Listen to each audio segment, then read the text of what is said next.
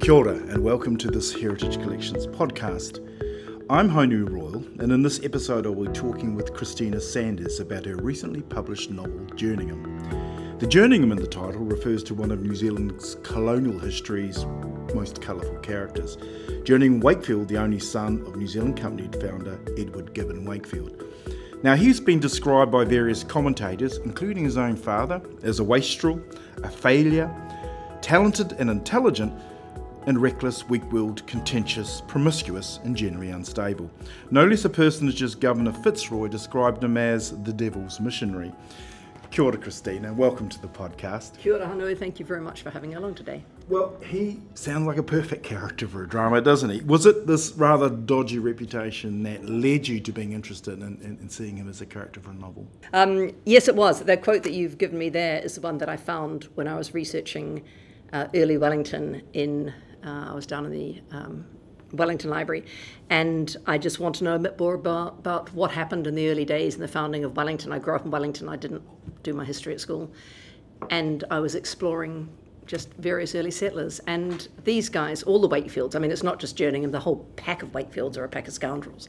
And Jerningham came up, and um, I read that quote. I thought, yeah, I've got to write about him. He's the perfect, perfect character because you can, in a way, um, I've, I've got two boys and a girl, but my two boys have been through that. They've been 19, they're older now, but they've been through that stage where their brains aren't quite connected. And they're adventurous and they're wild and they go out and they want to live life and the whole world's their oyster and they want to gobble everything up. And Jerningham was a bit like that. He was young, but he was off leash. And his father had just let him go off with his uncle. No one really had a hold on him. His mother had died, giving birth to him, basically. So he was didn't really have anyone containing him, and he just went off, the, off his rocker in a really quite marvellous way, I think. So, yeah, very interesting man. How would you describe the Wakefields? His father certainly also had a rather, um, how would you say, dodgy again? it's a great word, dodgy. You know, a guy who um, uh, kidnapped an heiress, you know, spent time in prison, and then became this master created this master plan of colonisation in New Zealand, which doesn't endear him to modern New Zealanders. Mm. How would you characterise the Wakefield family itself? Oh, I love that question. I, I'm really actually quite fascinated by Edward Gibbon Wakefield. They were, they were extraordinary men. I mean, Gibbon Wakefield and Jerningham were the two in the family who were really brilliant. But the other Wakefields were a pack of, I mean, they were all dodgy in a way. But um, I think the big influences on those men, on the whole family, were the women in the family, and they're quite often overlooked. But the grandmother, Priscilla, was, she had the money. She was a Barclay originally, and then she married into the Wakefields, and there were two Wakefields, her husband, and the, they're all called Edward, and they all lost all the money. But she was a great philanthropist, and she was on the prison hulks with Elizabeth Fry. I think she was an um, aunt or something or a cousin, and they were great reformers. Her and then also Edward Gibbon Wakefield's older sister um, she was also, Catherine, she was also a great philanthropist. And they did a huge amount of work for reform, agriculture reform, prison reform. They looked after women who had fallen, which basically meant pregnant without being married. Um, and the men did have this streak of philanthropy, honest philanthropy, I think, that went through them, and they were interested in reform, which the, really interesting in Victorian times. Reform is often overlooked, but there was this idea that you could reform people and help them and that's very patronising now. We look at it and think, you know, why should you be able to reform people? But they really believed that. And Edward Gibbon Wakefield, when he was in prison, he, as you say, had been um, he abducted an heiress. That's another wonderful story which should be written. Um, but he abducted this heiress and spent this time in prison. And when he was there, he did huge amounts of prison reform. I mean, there were terrible things in that time. The women were all thrown in with the men, and he arranged that they should be separated, segregated, have women warders. Um, things like people were hanged, children were hanged for stealing, and his reforms led to the death penalty only for capital offences. So he did a lot of really good work, um, and he got to know the underclasses quite well, what we call the underclasses, but the people who end up in jail mainly through probably poverty or, or other you know, medical reasons. Um, and he did work very hard. And one of his big ideas about colonization, about the colonies, was was to help these people to go and give them fresh pastures. He talked a lot about fresh pastures. Unfortunately, there were already people living in the fresh pastures, but he didn't take that into account. Um, so, in complex, really complex things to think about. And we often get that real one sided view now of colon, colonization, but um, I, I'm interested in where they came from and why they came. And at the time, there, you know, it was a complex set, set of situations that set, sent them through. Mm. As you wrote and developed the character in the novel, the, the Jerningham character, what were the key characteristics that sort of was it something that you had planned in your mind around? Okay, I know he's reckoning these things and it plays out, or did as he as you developed it, sort of started telling the story and, and the, the character came to life? I kind of I, I lived Jerningham. I mean, my poor husband, Jerningham, joined our family and he ate with us every night at dinner. I didn't talk about anything else because so many people wrote about him. It's not only his own journals, but everybody else was writing about the trouble he got into. The newspapers in the time, and you can get them all online, of course, now, you know, all the newspapers, they were full of him. He was, um, yeah, a lot of people wrote about him. So I had quite a fair grip of his character from the beginning. And then I, to write the story, I wanted to make it as true as possible. I didn't want to make too much um, you know, fantasy out of it. So I got a whole lot of incidents from the time. I sort of went through about five years and picked up parts of history that I thought would be interesting to weave into the story, like the Wairau affair and the um, his trips up to Wanganui, the founding of Wanganui, uh, uh, Hobson coming in declaring them all rebels and treacherous people and this sort of thing. All these bits that I thought were really interesting parts of history, and then I wove the story through those and found out where Jerningham was at the time and wrote the story around that. So if Jerningham was up at Wanganui when something happened, I invented a character who would be up at Wanganui with him so we could report back and this sort of thing. So the story was kind of, it's a real story in that the events are all true in the right order. Right. And I just had to imagine what Jerningham, who I thought I knew quite well by then, would do in each of those situations. So the Arthur Lugg character. Yeah. Can you tell us a little about Arthur Lugg? And He's entirely invented. You've invented this character. I've invented so that character. He was a useful device for you too. Yeah, it's it, because Jerningham in his own journals, he's so arrogant. You know, he sort of writes about the glorious things he did, and he was always the hero of everything, and everybody else is wrong. And I wanted to have someone in the background to say, "Hang on, maybe it's not quite like that." And also, we're, we're telling, I'm telling the story of New Zealand's colonial colonial times, which is kind of a difficult story to tell at the moment. And I wanted to tell it as it was at the times, and not bring modern judgment into it. But I did want somebody there putting a few questions out. I mean, not too many, keeping it in context, keeping it Victorian, mm. but I did want the odd question saying, hang on, should, uh, uh who's buy, who are you buying that from? And uh, do they know about? And I just wanted these questions in, but nobody at that time was asking those questions. So I brought a man in who was kind of on the side, just to ask the questions, not in an obvious way, but just to show that there were questions here that weren't being asked because it's kind of what you don't put into a story that tells a story, if you know what I mean. It's the questions that aren't there, and you hope people are reading and thinking, but what about, but why didn't they? You know, I want people to think like that, to read between the lines and think there's an awful lot missing here. And there was missing because it was, you know, 180 years ago, and they it was missing. The things that should have, the things people should have known were missing. So Arthur Lugg was there just to kind of keep that balance going, I think. Now, given the fact he seemed to have an extraordinarily strong ego, um, how accurate do you think his telling of the stories? Because there's a lot of lot of storytelling that he does, and he's there yeah. some very significant events mm. with significant mm. people mm. of uh, Maori and European uh, of that period in yeah. the 1820s, 1830s. How accurate do you think he is? How much bullshitting really is this guy doing? Uh, I think in his stories, in his journals, there's a lot of bullshit there. I think. Um, the way he sees things is the way he wants to see things in the world, according to Jerningham Wakefield. And he was really drunk for a lot of it. You know, from about 1842 or 3, he was just drunk almost the whole time. Um, but I have tried, when I've put an event in, and it's an important event, like Wairau, I, he wasn't there. I mean, I, I tried to get four or five, because every story, there's thousands of different ways of looking at a story. So when I was telling a major incident, or for example, when Hobson comes to town in Wellington, I, I looked at that through at least four or five other people's viewpoints to find out what the guts of the story was. And then I looked at how Jerningham would have looked at it and told Arthur Lugg looking at Jerningham, looking at the story the way I saw it. It's, kind of, it's hard to explain, it's quite a complicated process. But I brought in um, Arthur to do that, to sort of temper Jerningham a bit, to say Jerningham's doing this, but of course he's, he, yeah, I mean, I think there is, it's, it's stretched. Um, but I think I, I, think the major incidents that happened were true. I mean that, that they've been documented by different people. I mean, I'm talking about the colonials here. I don't know from the Maori side of things. I was very careful not to um, do incidents that I couldn't verify.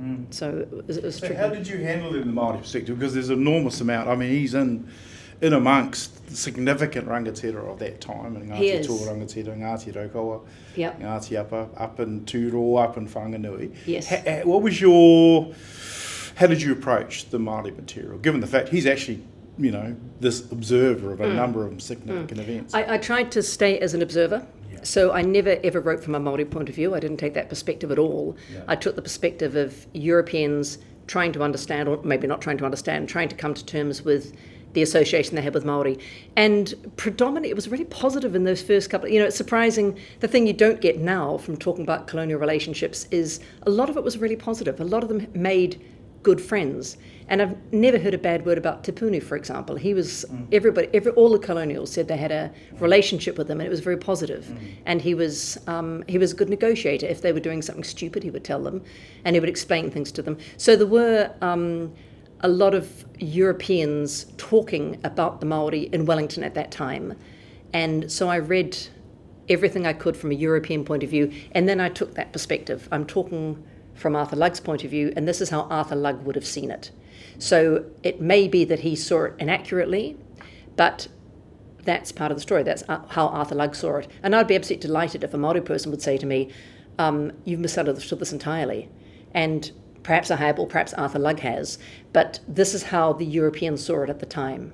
Perhaps they were wrong. Mm. But that's the story from their point of view. And I would love to hear, and I don't know if there's one being written, but I'd love to hear the story from the Maori point of view, the same era at the same time and the same people, but from their perspective, that'd be fantastic.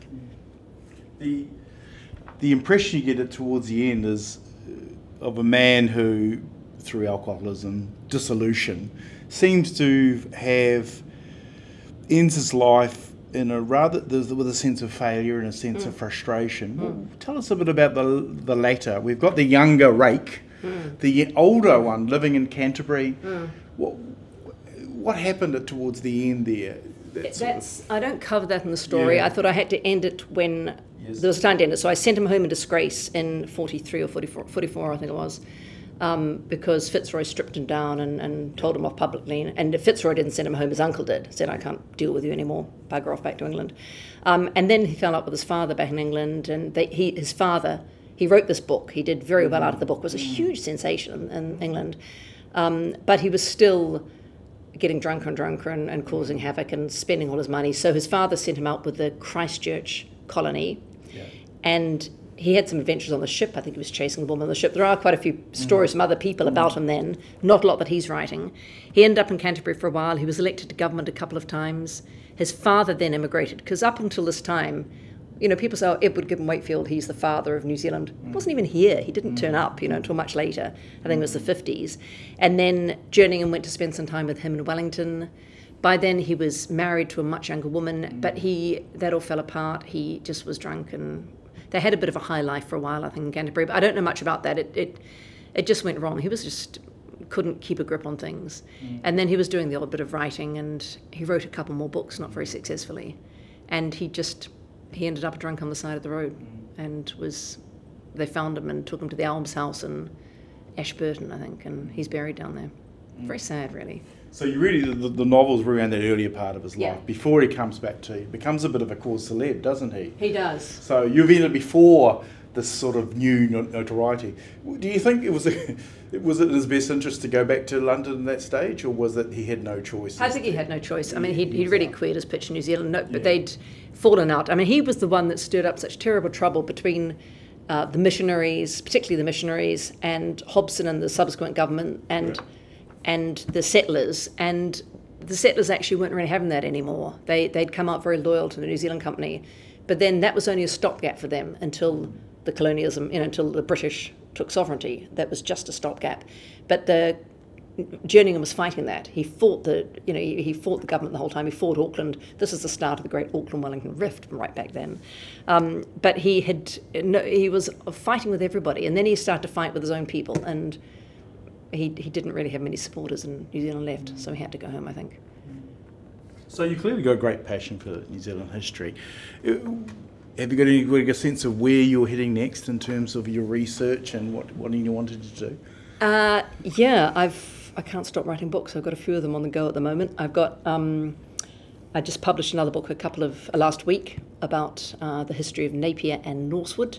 So it's a story about two families coming out. The Norwegians, which is my family, my great great grandparents, came out 1872 and were promised uh, 40 acres of farm if they would go and work for the New Zealand government um, cutting down trees. And of course, they turned up and they realised that the 40 acres farm was dense New Zealand bush, part of the 70 mile bush. Uh, so I've written that story, so that's now out there. It's called Displaced. And I'm, I've got another story about a shipwreck, which I've sent out at the moment, which someone's having a look at.